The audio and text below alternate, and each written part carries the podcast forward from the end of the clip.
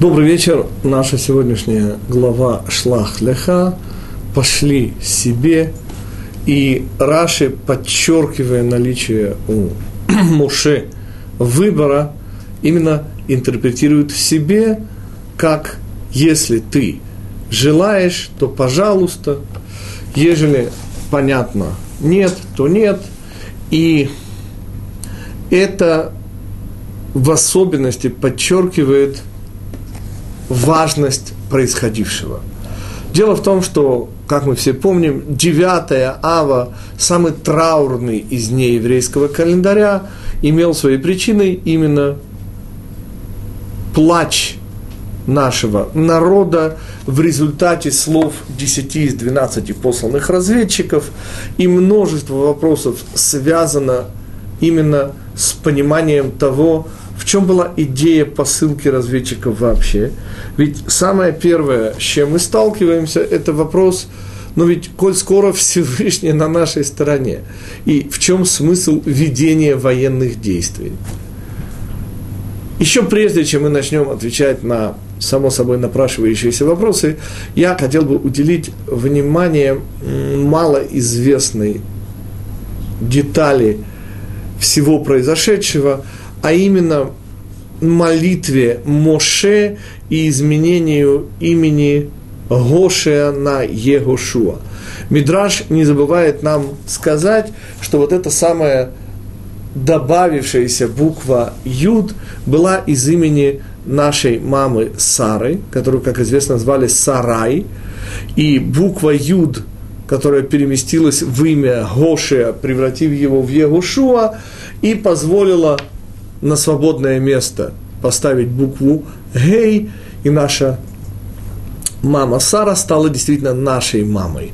Давайте чуть-чуть поговорим о буквах «гей» и буквах «юд», а также о молитве Моше, и зададим мало, на первый взгляд, приятный вопрос, а почему, если уж на то пошло, Моше, подозревая о опасности, не просто посылает разведчиков, но молится только за Иешуа. Что за странная протекция?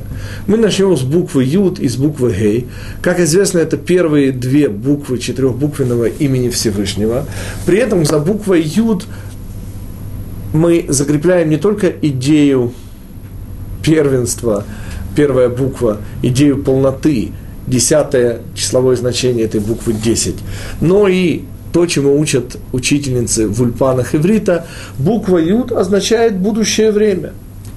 И тем самым Моше, и на это намекает Мидраж, выводит Гошеа бин Нуна, Гошеа бен Нуна, точнее, выводит из некоего духовного тупика, давая ему тем самым будущее. Но тогда задается вопрос, если Моше понимает опасность миссии разведчиков – то от чего он их вообще посылает?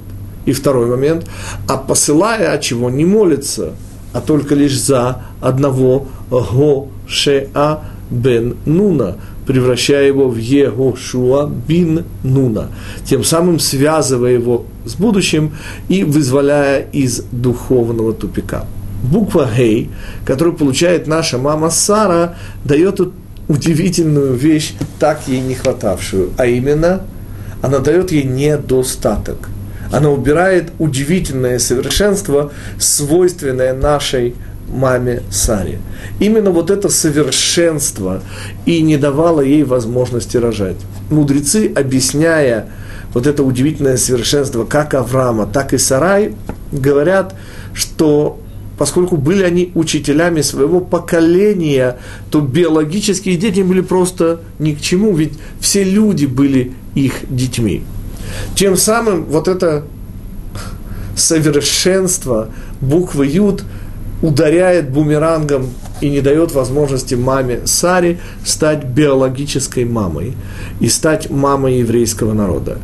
И добавление буквы Гей – половина – Гей, пятая буква алфавита, Юд, десятая, Гей означает половину, то есть самое нецелое число, как мы с вами учили, это именно половина, отсюда половинки шекелей, которые евреи давали, заявляя о том, что мы лишь части чего-то большего, и все совершенство каждого еврея в отдельности в его принадлежности к обществу еврейскому, к еврейской общине.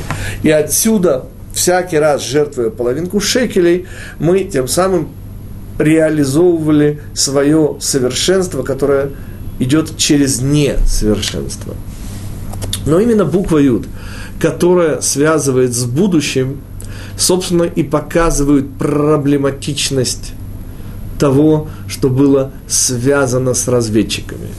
Дело в том, что будущее, будущий мир – это Геула, и Эрец Израиль, страна Израиля, конечно же, прямо ассоциируется именно с Геулой. Я напоминаю, что наша Тора говорит о нашей стране как о том, что нам предстоит завоевать. Слово «кнаан», которым упорно величает Пятикнижие эту страну, ни разу не назвав ее страной нашей, страной Израиля. Кнаан происходит от корня легикана, то есть сдаваться. Сдаваться на милость победителей. И смысл, объясняет мой учитель Рамойши Франк, это значит, что каждое поколение евреев, даже те, кто подобно нам живет в этой стране, должно эту страну завоевывать. И не столько силой оружия, хотя и это тоже, сколько силой своего духа, своим неравнодушием к этой земле, поскольку эта земля, это земля Всевышнего, это и есть тот самый полномочный представитель следующего мира и Геулы здесь у нас на земле. И только когда народ Израиля станет народом Израиля, тогда страна Израиля превратится из страны Кнаан в страну Израиля. И, конечно же, были периоды, когда нам это удавалось, и были периоды, например, вспомните третий галут, греческий галут, который протекал именно здесь, на этой земле, и снова показал нам, что это страна Кнаан. А то, что Иошуа со своим поколением завоевывает эту страну, еще не гарантирует, что эта страна будет для следующих поколений страной Израиля. Таким образом, каждое поколение получает эту страну на уровне страны ханаанейской, то есть страны, которую следует завоевать, страны, которую следует довести до уровня, где она сдастся на милость духовных своих победителей, которые могут быть только евреи. Я напомню важнейший момент, который мы уже с вами вспоминали. Сказано у нас в пятой книге Пятикнижия «Вешамему алехем» Алеха, прошу прощения, ой вейхем, то есть, и пустой будет она для врагов ваших. То есть наши враги могут изгонять нас из этой страны, но овладеть ею такой возможности даже теоретически не существует. И пример, который я всегда привожу, мне довелось пару лет тому назад, была очередная, в кавычках, годовщина депортации евреев из э, Газы, и араб, которого сняли израильские телевизионщики, он почему-то не боялся, то ли он так расчувствовался, он прямо плакал в камеру, показывая, что вот все это удивительно плодородное, зеленое и дающее много-много миллионные с точки зрения э, доходов урожаи, вот эта удивительная земля, которую занимали еврейские поселения, лежит полной пустоте, заброшенности, никакие арабы там не поселились, и это и есть удивительная иллюстрация того, что нас можно изгнать с из, не дай Бог, страны Израиля. Но овладеть ею и владеть ею можем только мы, а для наших врагов она всегда будет пустыней в самом прямом и материальном смысле этого слова. Таким образом, говорит мой учитель, что разведчики, еще не войдя в страну Израиля, оказались, по сути, в конфликте с нею. И речь идет именно о будущем. Дело в том, что за будущее в еврейском народе, и не только в нем, но и во всем этом материальном мире, отвечает женщина, а не мужчина. Давайте снова, господа, вспомним, что сказано, это цитата из мудрецов, «Алле титош Аль титош мусар авиха, в аль тишках турат и мех, я надеюсь, что я говорю более-менее правильно, но общий смысл передаю сто процентов правильно, не забывай Тору мамы своей и не оставляй этики папы своего. Теперь, помните, мы с вами говорили, что, казалось бы, должно быть с точностью до наоборот. Этика, не кради, не лги, это мамина задача, а наоборот, папа – тот, кто учит ребенка Торе. И ответ с точностью до наоборот означает следующее. Ответственность мужчины и отсюда активность. Это ответственность за реализацию в этом мире. Потому не может быть женщина раввином, кроме всего прочего, ответственность за реализацию, за жесткость решений так или по-другому всегда на мужчине. За что, простите, ответственна женщина? Ответ за мужчину. Что это значит? За будущее за все то, чему еще только предстоит родиться. Женщина ответственна за потенциал. А в потенциале, господа, напоминаю, мы все с вами праведники, мы все с вами умные, мы все с вами достойные евреи. Но это только потенциал, который надо реализовать. И вот за реализацию, за этику отвечает мужчина. Женщина же отвечает за потенциал. И изумительно простой пример связан с понятием беременности. Всякий, кто помнит беременность собственной жены, наверняка помнит, что женщина в этом состоянии думает не только головой, женщина в этом состоянии реагирует еще своим нерожденным плодом.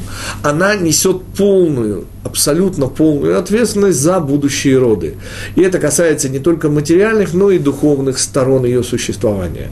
Известны, например, многие совершенно секулярные женщины, которые бросали курить, из-за беременности, дабы не повредить плоду и так далее, и так далее, и так далее. И с чем мы сталкиваемся, сталкиваясь с буквой Юд, которая прямо и упрямо намекает на будущее, так же, как и страна Израиля, которую надо завоевывать, и вследствие незавоевания которой и появляются наши галуты, 9 ава, разрушение храмов, гибель э, евреев в городе Бейтаре и как следствие начала самого страшного последнего нашего Галута. Ведь все эти последствия имеют одну единственную причину. Евреи плакали тогда 9 ава, услышав страшные, мы еще попробуем ответить на вопрос, а что было, простите, такого уж страшного в словах десяти разведчиков.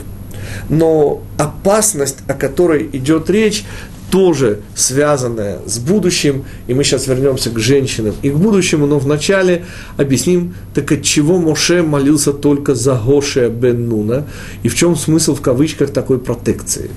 Ответ есть и присутствует, и мы его уже учили.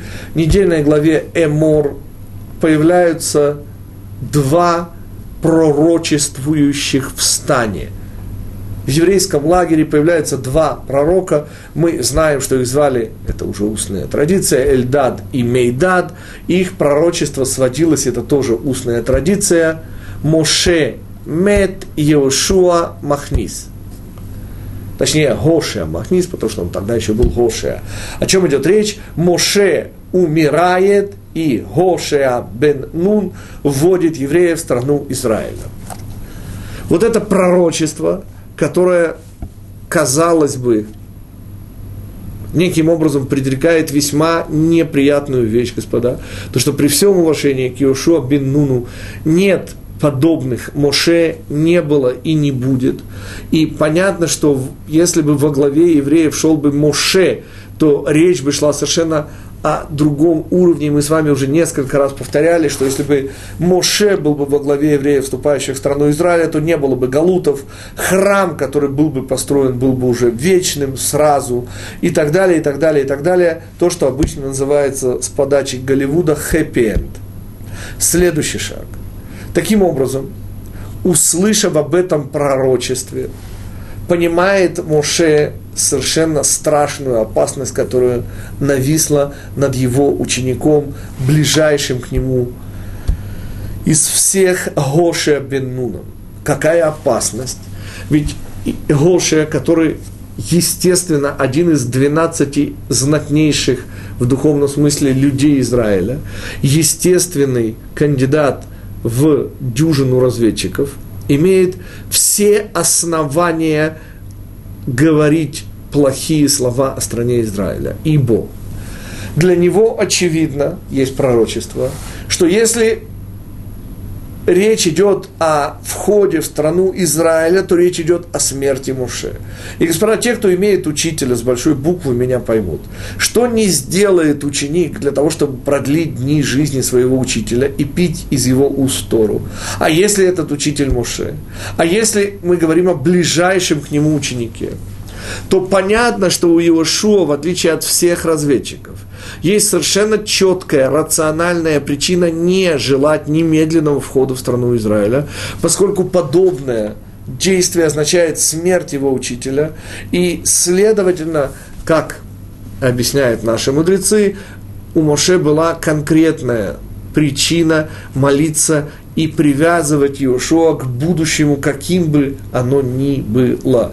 И отсюда вот эта удивительная в кавычках протекция именно по отношению к Гоше Абинуну, отсюда буква Юд, отсюда молитва Моше и связь Гоше Абинуна, Егошуа с будущим.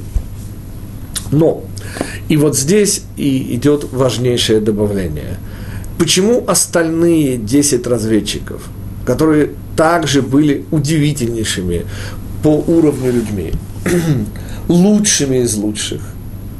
Почему они не смогли? Почему они споткнулись о страну Израиля? И давайте вспомним Калифа.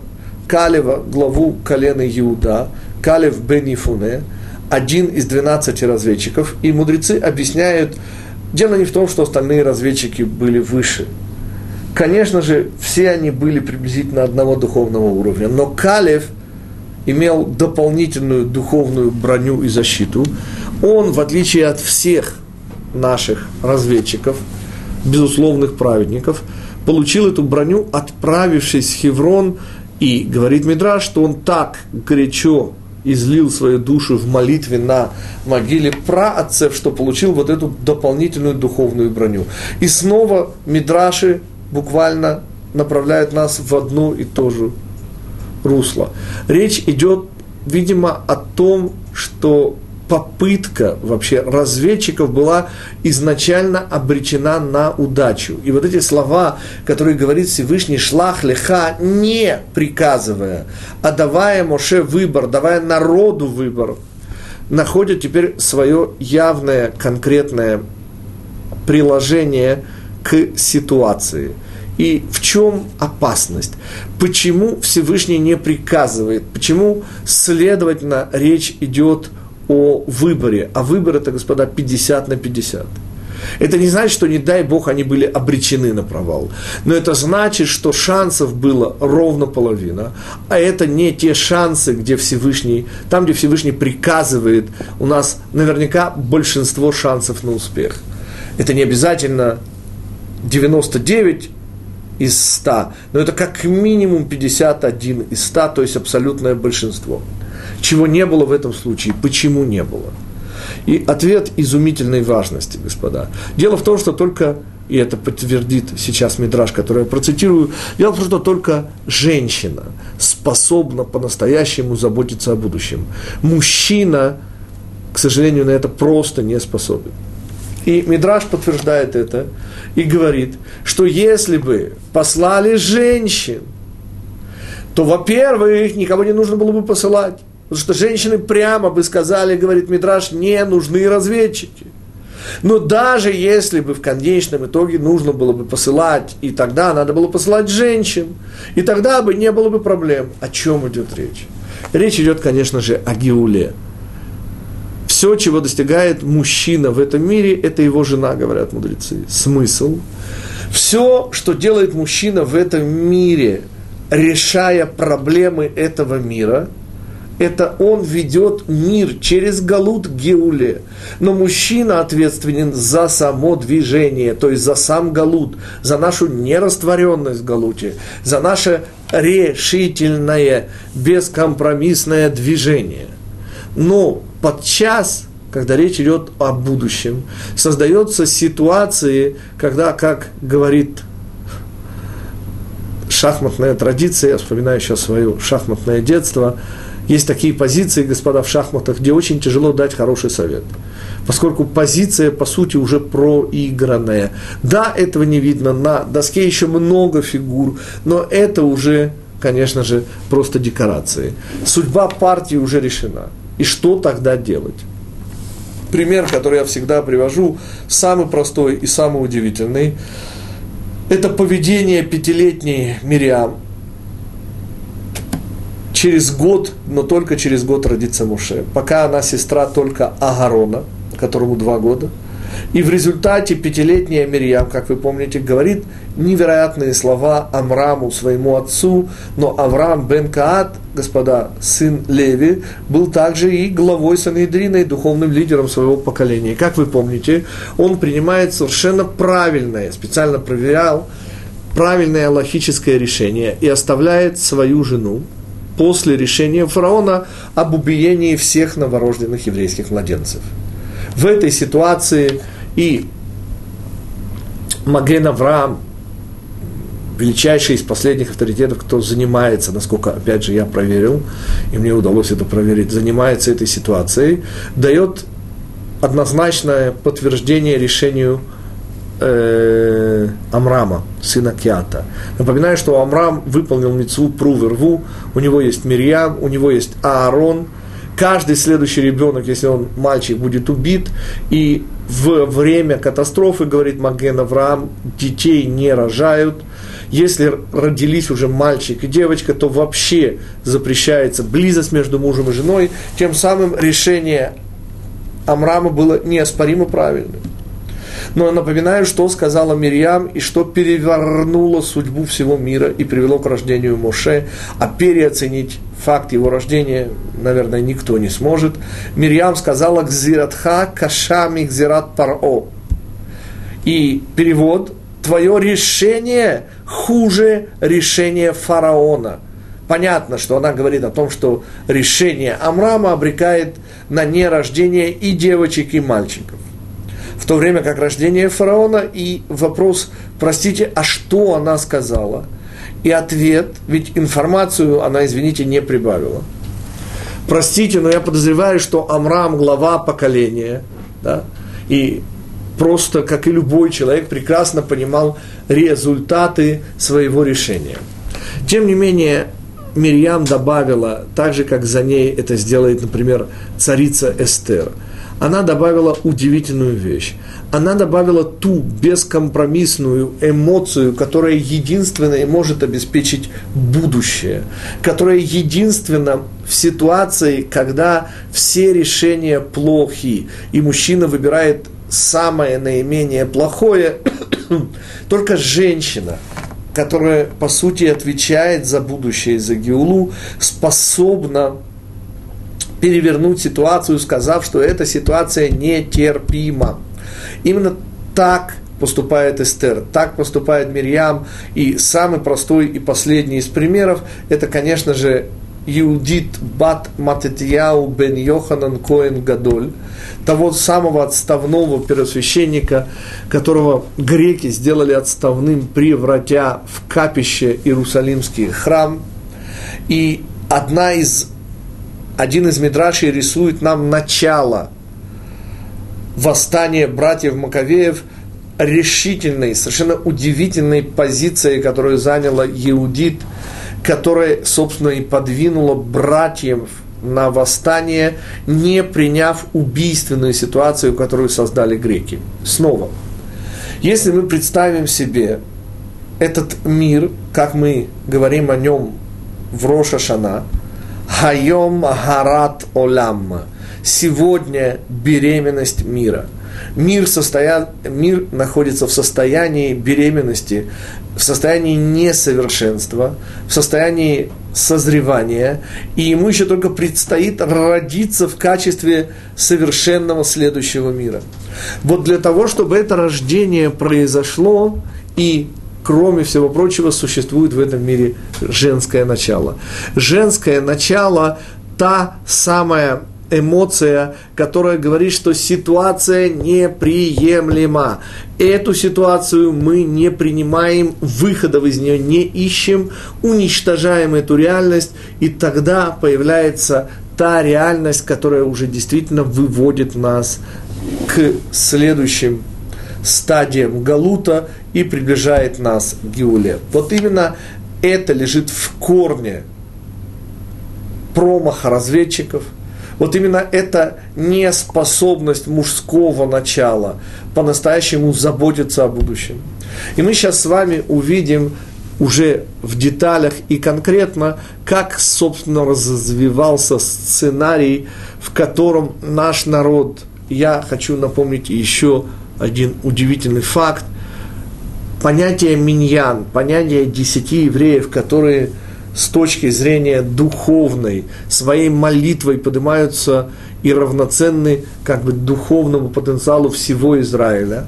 Так вот, это понятие миньян мы учим именно у десяти разведчиков, которым удалось, вопреки всему, развернуть и повернуть ситуацию, хотя и в отрицательную сторону, но их способность повернуть народ, развернуть ситуацию, собственно, и дала право нашим мудрецам определить понятие миньяна, 10 евреев, и учим их именно из разведчиков, и, следовательно, мы можем здесь сказать, что вот именно мужское начало в своем максимальном проявлении, впервые встретившись с конкретным будущим, оказалось не способным правильно отнестись к этому будущему.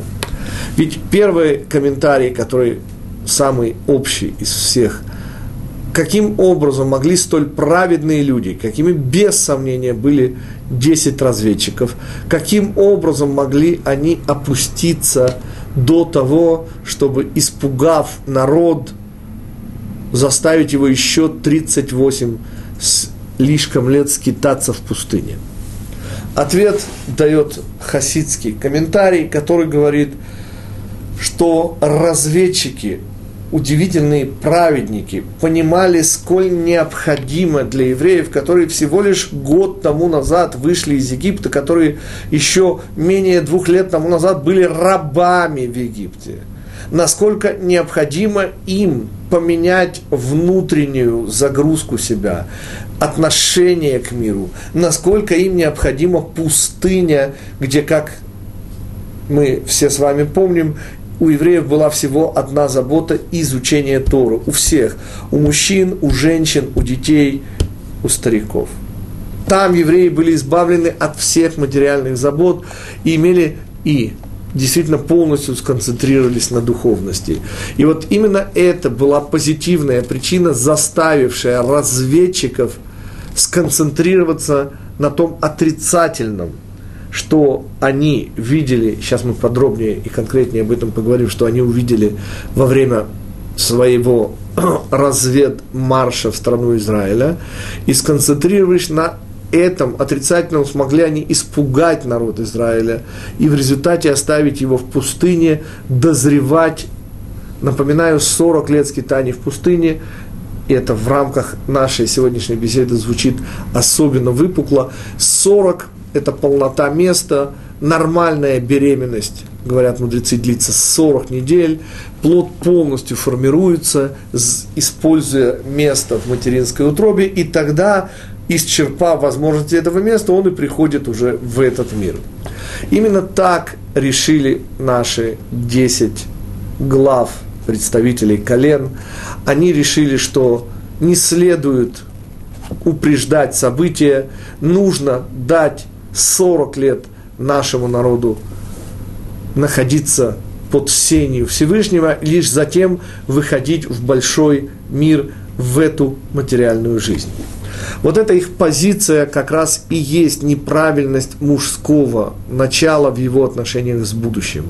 Поскольку только женское начало, только эмоционально постигается следующий мир. Я напоминаю вам удивительный комментарий Раши, который объясняет, что работа следующего мира, в отличие от работы этого мира, будет с точностью до наоборот – мужское начало будет вспомогательным, женское начало, эмоция будет основным орудием труда, и именно это одна из причин того, что именно женщина, эмоция ответственна за те ситуации в этом мире, которые угрожают непосредственно будущему, и потому Митраж подчеркивает, что, конечно же, разведчиками должны были быть женщины, а если бы речь шла о женщинах, то разведки не было бы вообще.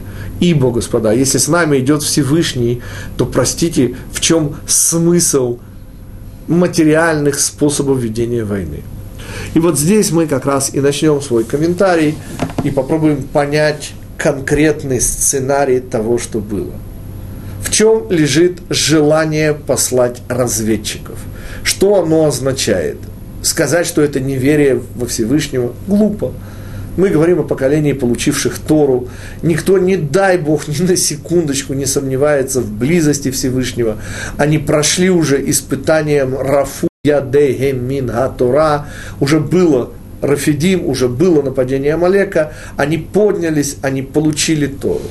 И даже в этом смысле золотой телец, ничего не изменив, Ничего, конечно же, к сожалению, не добавил, но с точки зрения близости к Всевышнему она есть, сомнений нет, и это поколение, получивших Тору. Тогда в чем проблема? Ответ, господа, и снова он будет понятен только по аналогии, поскольку это проблема богатых, как я ее называю, духовно богатых людей. Как вы помните, господа, и это то, что заставило их сказать «Дабер, Ата, Иману, Вали дабер иману Ашем пен намут. Говори ты с нами, сказали евреи, мудрецы позиционируют это сразу после второго речения, сказали евреи, говори ты с нами, и пусть не говорит с нами Всевышний, а то умрем. Смысл слова «а то умрем» – это значит, что если Всевышний раскроет Тору в полном объеме, то у нас не будет жизни здесь на земле. Мы не сможем сражаться с нашим Ецером, у нас не будет тяжелых проблем. И то, что я называю проблемой богатых, это и есть сценарий промаха первого человека, где змей говорит ему, работай тяжелее, ибо тогда ты сможешь быть ближе к Всевышнему. Именно с этой же проблемой, как и всегда, когда мы говорим о будущем, рациональный подход к будущему ничего не дает. Понимаете, господа, вот сколько бы мы себе уважаемые мужчины, уважаемые женщины, используя свой мозг, не пытались бы себе представить Машиаха, следующий мир и так далее, то, прошу прощения, у нас ничего не получится. Потому что это можно почувствовать, понять это невозможно. Это нужно именно почувствовать. Я поясню. Представьте себе слепых людей, которым объясняют, что желтизна подсолнухов Ван Гога, она ядовита – и цвет желтый, он уже там почти зеленый. И это говорится людям, которые никогда в жизни ничего не видели и не могут сказать, простите, а чем желтый отличается от зеленого? Мы можем сказать, длина волны. Вот длина волны здесь, я, извините, не помню цифры, естественно, но представьте себе, что 0,52, а здесь диапазон 0,57 и, и 0,59. И, простите, какое отношение имеют вот эти диапазоны к цвету подхо, подсолнухов на знаменитой картине Ван Гога? И вот это и есть то, что я пытаюсь сказать. Что когда мы говорим о будущем, господа, рацио помочь не может. Потому что попытка объяснить цвет с помощью диапазона, извините, частоты волны излучения, это бессмыслица, когда мы говорим о художественном шедевре. Следующий шаг.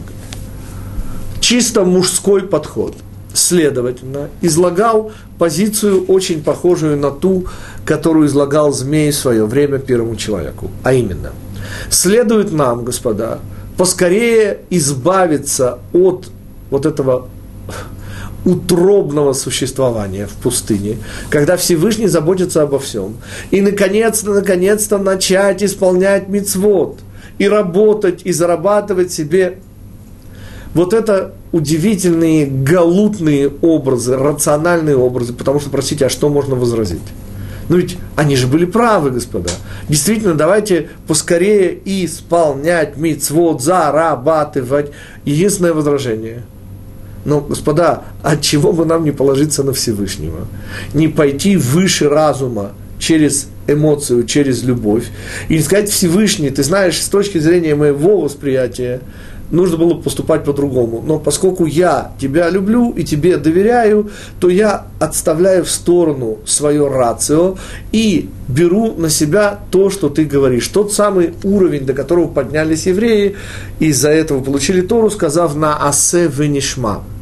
Будем исполнять и понимать, что по сути и есть любовь.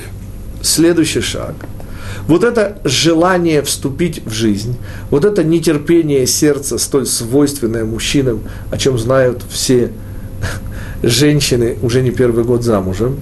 Вот именно это нетерпение сердца привело и к промаху первого человека, и к созданию тельца, и в данном случае к промаху. Собственно, что означают слова «пошли себе»? Это означает, что никакой надобности в посылке разведчиков не существует. И Всевышний дает нам карт-бланш, дает нам выбор. То, что мужчины требуют, это возможность галута, возможность работы на Всевышнего, которая более тяжела, чем та, которая вот возможна в пустыне при наличии ощутимой близости Творца. И с этого все начинается. Дальше, господа, Моше, как и полагается еврейской маме, я здесь подчеркиваю именно женское начало, с которым Моше подходит ко всему. Дело в том, что есть удивительно важная разница в словах. То есть, что приказывает Моше разведчикам и что те делают, и что хочет народ. Моше говорит о латур эт хаарец – Латур буквально путешествовать по стране. Мудрецы подчеркивают, слово таяр означает путешественник, турист. И, очевидно, корень тот же самый, таяр и турист. И задача туриста – отыскивать что? Красоты этой страны. Чем отличается турист от шпиона? принципиальным благодушием, принципиальным отыскиванием не слабых мест, а наоборот красот этой страны. Что велят, и это цитата снова, что хочет народ? Лахпор – это арец. Что значит лахпор – это арец? Буквально раскопать эту землю, найти в ней, пусть на глубине, но слабинки, но какие-то опасности. То есть буквально копать под, не смотреть лишь только на внешнюю красоту. Не воодушевить народ – той блестящей перспективой, которая открывается, а наоборот найти в этой стране то, что по сути означает необходимость столкновения, борьбы, работы. И снова в основе лежит, конечно же, желание мужчин Израиля вот удивительнейшим образом делать галут, заканчивать галут, неготовность принять гиулу от Всевышнего по принципу мы сами с усами – что еще можно добавить? Собственно, то, что произошло дальше, есть пожинание плодов. Разведчики, не дай бог, не лгут ни в одном слове. Но то, что они приносят с собой и рассказывают народу, и здесь очередная ошибка, говорит мой учитель. Ведь, извините, разведчики, вернувшись из разведки, начинают рассказывать в окопах, что они видели – да какая армия такое позволяет? Понятно, что лишь пославший разведчиков на задание получает их отчет. И на основании этого в штабе, на основании этих и других разведданных и принимаются решения, которые объявляются солдатам в окопах. Любая другая позиция принципиально не является военной, и так, извините, не ведут войну которой есть шанс победить. Так можно только проиграть войну, что и произошло. Но, наверное, самый главный вопрос будет вопрос о причине. Но что такого пугающего и страшного рассказали разведчики? Давайте вспомним, господа. Их речь блестяще составленная, поскольку дает стопроцентную гарантию результата, а именно плач евреев. Ведь, господа, подумайте, евреи это не маленькие дети. Речь идет о поколении, получившем Тору. Речь идет о поколении, сразившемся с Амалеком, преодолевшем все препятствия на пути к дарованию и получившим Тору. Да, ступившимся, да, сделавшим золотого тельца, но тем не менее, по-прежнему Дор Ха-Де-А и я вслед за моими учителями перевожу поколение не знания, господа, а поколение соединенности со Всевышним. И эта соединенность, которую обеспечивал сорокалетнее скитание по пустыне Моше. Ведь пока говорил Моше, продолжалось Синайское откровение, продолжалась вот эта удивительная прямая связь со Всевышним. Таким образом задается вопрос чисто теоретически. Простите, чем можно было испугать этих людей? Ну, ну чем, господа? И ответ существует один единственный. И мы с вами видим красивейшую параллель с комментарием Рава Деслера комментарий, который сейчас услышите, это Рабейну Бехая Ибн Пакуда. А вот Рав Деслер, который жил через 500 лет после Рабейну Бехая, даже, может быть, 600, тем не менее, прямая параллель. В чем проблема была первого человека, объясняет Рав Деслер?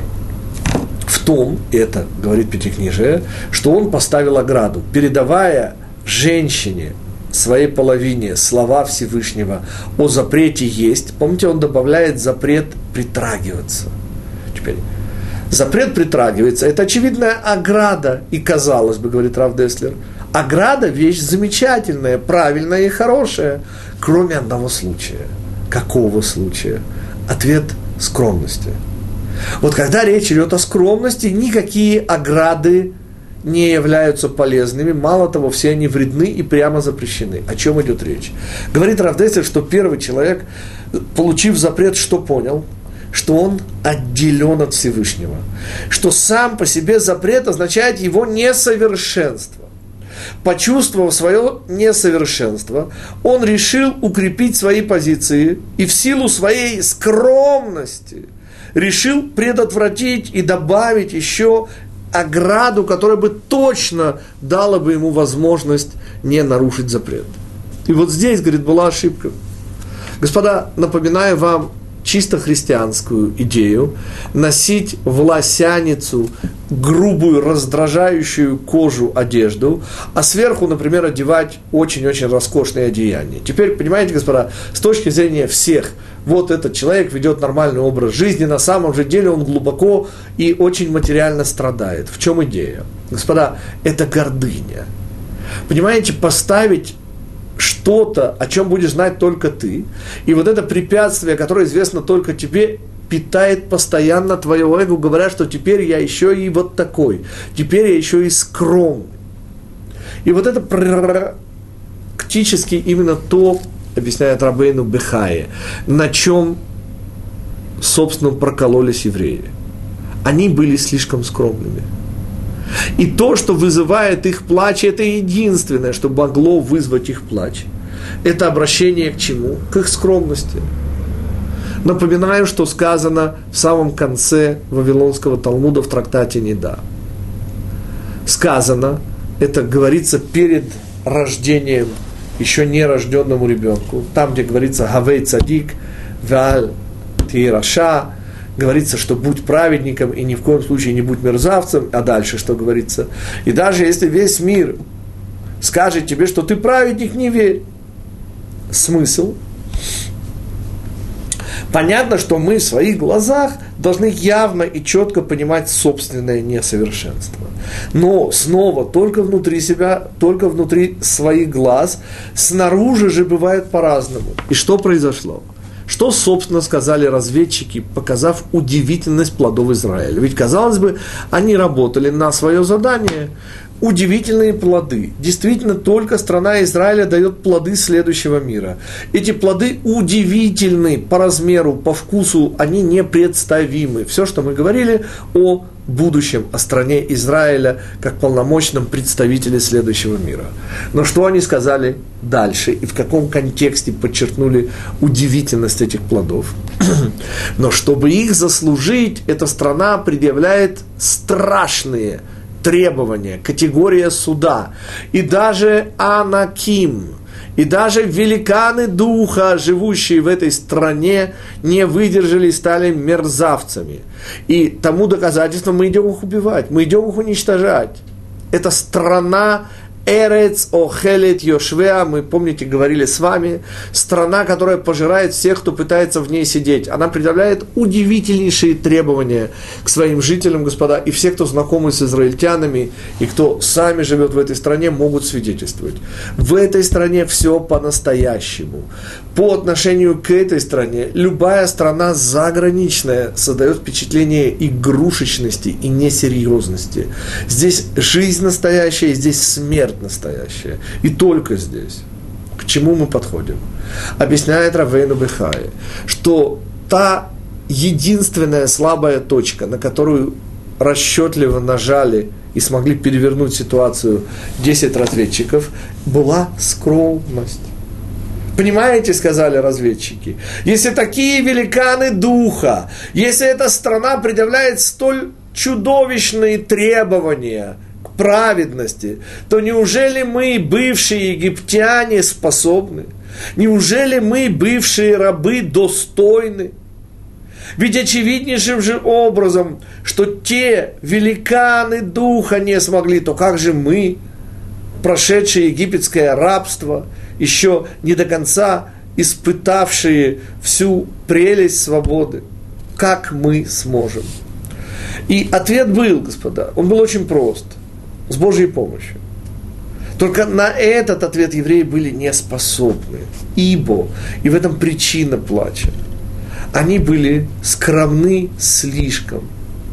И вот здесь мы и касаемся снова удивительной вот этой параллели. Первый человек оказался слишком скромным. Он решил, что запрет Всевышнего недостаточен. Он более несовершенен, чем может быть Всевышний о нем полагает. И ему нужен дополнительный запрет. Не понимая, что любой дополнительный запрет увеличивает эго, а не скромность. Нельзя ставить, снова повторяю, это уже прямое следствие для нашей с вами жизни, господа практически оно звучит так. Любая попытка быть скромнее не скромна по сути своей. Нельзя заниматься собственной скромностью вообще. Нельзя ставить дополнительные ограды, связанные со скромностью. Снова, я не знаю, Бог не говорю, что нельзя, необходимо ставить дополнительные ограды вокруг собственных слабостей. Но когда мы ощущаем, что у нас со скромностью непорядок, господа, то что следует сделать? Забыть. Единственный способ работы со скромностью – не работать со скромностью. Напоминаю вам удивительнейший комментарий раби Минахема Мендела из Скотска, который, обсуждая слова мудрецов, помните, всякий бегущий от почета, почет гонится за ним, задает страшный вопрос, а что он такого плохого сделал? За что почет за ним гонится? И отвечает – убегая от почета, он тем самым подчеркивает, что этот почет для него что-то значит. Раз он от него бежит, значит, он для него что-то значит. Значит, он неравнодушен. Ах, так он неравнодушен, вот за это почет за ним и гонится. И здесь и звучит вот эта важнейшая идея, господа. Всякий раз, когда мы бежим от почета, мы не скромны мы, по сути, работаем на гордыню, а не на скромность. Нельзя убегать от почета, так же, как нельзя к нему стремиться, надо его просто не замечать. Теперь как? Ответ – не замечать. Не соотноситься, не иметь отношений, говорить, ко мне это отношение не имеет. Если вас называет кто-то скромным, то что ваша задача? Сказать, извините, вы ошиблись адресом. А если вам оказывают почет, Ответ – снова ошиблись адресом. Понимаете, с почетом и скромностью мы не играем.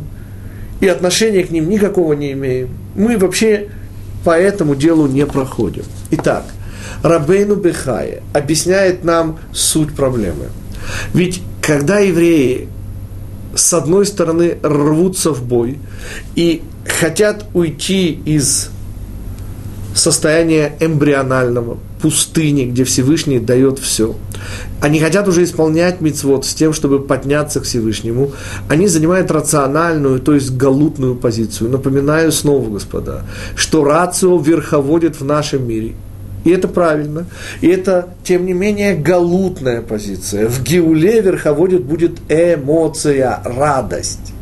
У нас здесь верховодит разум, и это правильно, и нельзя менять местами. Но В чем, к сожалению, слабость рацио?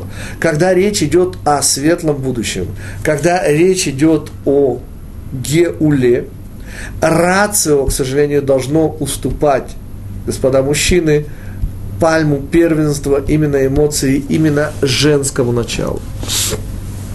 А иначе произойдет удивительная вещь. Но ведь мы же хотели как лучше. Но ведь мы же хотели, действительно ощущали себя скромными. Ответ – как в анекдоте, господа, который я все время цитирую, о молодом человеке, который все никак не мог жениться, ибо каждый раз, когда ему предлагали, и в принципе замечательных невест, говорил, что он, слава Богу, имеет тоже большие-большие-большие преимущества, и тем самым был уже вынужден Рэбе, который убеждает родителей, что необходимо молодому человеку стать скромнее, и молодой человек понимает и занимается собственной скромностью совершенно серьезно, и когда ему предлагают королеву, и он с сожалением от нее отказывается, то он мотивирует тем, что теперь он еще и скромный, кроме всех остальных своих достоинств.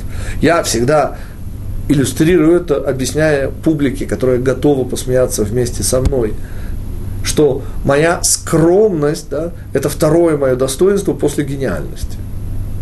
Очень просто, господа. Так вот, если вернемся и посмотрим серьезно на ситуацию, то мы обнаружим, что то, что сказал мой учитель Рав Мойши Франк, что евреи из Тапху, им Эрец Исраэль от лифнейши них несули Эрец Исраэль, что евреи оказались в неприятной ситуации из-за страны Израиля, еще не войдя в нее. Собственно, это проблема будущего и проблема рацио, проблема рацио, которая решается, господа. Помните, чем решил эту проблему Калев Бенифуне, разведчик из колена Иуда? Решил ее молитвой, эмоцией. Эта проблема рационально не решается. Говорит, что с этим делом мы покончили давно. Мы со скромностью никаких отношений не имеем. Вот это эмоциональная дистанцирование – это единственное, что мы можем в отношении скромности. Любая попытка рационализировать ничего не дает. Поскольку скромность, господа, это и есть наше будущее состояние. Потому что когда мы обнаруживаем, что все, что есть, это Всевышний, а все, что есть мы, это только способность получить все то благо, которое Всевышний для нас приуготовил, то что оказывается? Что все, что мы есть, это скромность. Но это открытие, оно эмоциональное, это рационально не открывается. И тем самым мы завершаем нашу сегодняшнюю беседу, переходя к 9 ава. Да, у нас сейчас середина Сивана, и до 9 ава еще почти два месяца, и тем не менее. Во-первых, господа, обратите внимание, что 9 ава, несомненно, самый эмоциональный день года – Именно про этот день говорил создатель лурианской кабалы Ашкенази Рав Ицхак Аризаль, что тот, кто не плачет в этот день, не имеет души еврейской. Что в этот день невозможно не плакать. Теперь, господа, что это значит, помимо всего прочего? Это значит, что это тот день, который будет днем самой большой радости – это день Геулы. Наше отношение к Геуле. Господа, что имеет мужчина от своей беременной жены? Ответ. Мужчинам это объяснять не нужно. Очень много цурыс. И это правильно, господа, это галут. А что мы еще можем иметь от гиулы в галуте, кроме цурыс? Зато, господа, когда рождается ребенок, именно мужчина, да, который ни капельки не страдал природа, в кавычках, да, не считается, понятно, ни в коей мере нашими женами, все наши переживания, это же не, это же, извините, не боль. И радость, которой оборачивается беременность, это и есть двойственность праздника 9 ава. Весь этот день, господа, когда я говорю праздник, я не обмолвился. Мудрецы называют этот день Моэд. Моадим лесимха, говорим мы, когда мы находимся, например, в праздник Суккот, или в праздник э, Шавуот, или в праздник Песах. Моэд – это целый урок, мы только упомянем, это не просто праздник, это встреча со Всевышним. Рандеву. как говорят французы. И двойственность этого дня – это двойственность мужского подхода к проблеме геулы. И что мы, мужчины, рационально можем понять? Что беременность, которая есть по сути своей некая неприятность, некая ограниченность и так далее, завершается все побеждающим рождением и радостью. И наше правильное отношение к этому дню – это не просто молитва, это по сути исключительно то, что мы можем, а радоваться мы пока не можем. Следовательно, плакать. В принципе, две сильнейших эмоции – радостный смех и горький плач. Это все, что нам дано в этот день. И пока этот день еще не стал праздником, и он только потенциальный праздник, ему только еще предстоит родиться, то мы должны, уподобляясь женщинам и признавая их верховенство, элементарно давать эмоции выход и в этом смысле побеждать мужское начало, которое и было причиной отдаления от нас геулы или продления сроков беременности от одного, практически Шрей шла уже о днях, до вступления в страну оставались дни, и вместо этого мы продлили беременность на полный срок, на 40 лет, 40 недель, и для нас с вами это означает 6 тысяч лет – из которых, естественно, есть и последние годы, отведенные уже к ясному пониманию того, что роды состоятся при любой погоде. Таким образом, подводим итог. Говорят мудрецы, что исход из Египта был в заслугу праведных женщин – Исход из этого мира в следующий мир будет в заслугу праведных женщин. Праведность женщин состоит в том, что проявила Мириам, да, в неприятии неприятных ситуаций в этом мире, в непоколебимой вере в будущее. И снова вспомним букву Юд, который снабдил Всевышний Гоше Абиннуна. Молитва Моше – а Гошия, молитва Калева о себе, вот это привлечение женского начала, единственный способ победить собственное эго, когда речь идет о Геуле.